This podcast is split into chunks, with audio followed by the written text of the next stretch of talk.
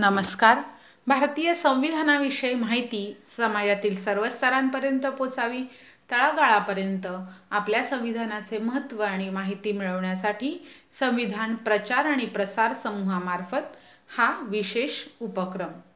आपल्यासमोर ही ऑडिओ मालिका घेऊन येत आहोत. यातील भाग आठवा आपले संविधान भाग आठ. आपले धैर्य संविधान जागृतीसाठी भावी पिढीच्या उत्कर्षासाठी आपले संविधान भाग आठ. कालच्या भागात आपण भाग एकमधील अनुच्छेद एक बाबत माहिती घेतली. आज आपण अनुच्छेद दोन बाबत जाणून घेऊया. अनुच्छेद दोन नवीन राज्य दाखल करून घेणे किंवा स्थापना करणे. संसदेला तिला योग्य वाटतील अशा अटींवर व शर्तींवर. कायद्याद्वारे नवीन राज्ये संघराज्यामध्ये दाखल करून घेता येतील किंवा स्थापन करता येतील. दोन क. सिक्कीम हे संघराज्याशी सहयोग करणे संविधानाची छत्तीसावी सुधारणा अधिनियम एकोणीसशे पंच्याहत्तर कलम पाचद्वारे निरसित सव्वीस एप्रिल एकोणीसशे पंच्याहत्तर रोजी व तेव्हापासून. अनुच्छेद दोन. अनुच्छेद दोननुसार भारत नवीन राज्यांचा प्रवेश किंवा त्यांची स्थापना करू शकतो. आपणास माहिती असेलच की स्वातंत्र्यानंतर भारतात अनेक राज्यांची निर्मिती झालेली आहे. आता आपण नवीन कोणकोणती राज्य निर्माण झाली ती पाहूया. एक एकोणीसशे त्रेपन्न साली भाषेच्या आधारावर आंध्र प्रदेश या राज्याची सर्वप्रथम निर्मिती झाली. एकोणीसशे साठ भाषेच्या आधारावर महाराष्ट्र आणि गुजरात यांची स्थापना झाली.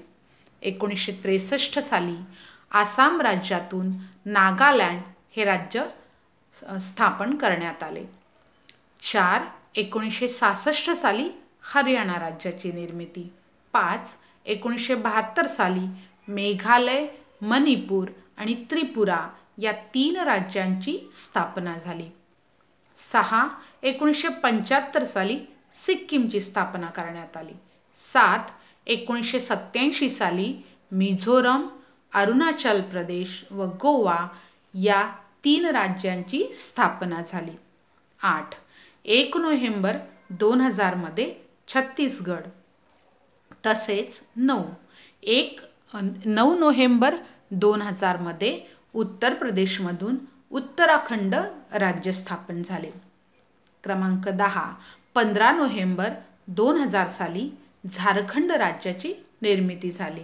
अकरा दोन जून दोन हजार चौदा रोजी तेलंगणा राज्याची निर्मिती झाली.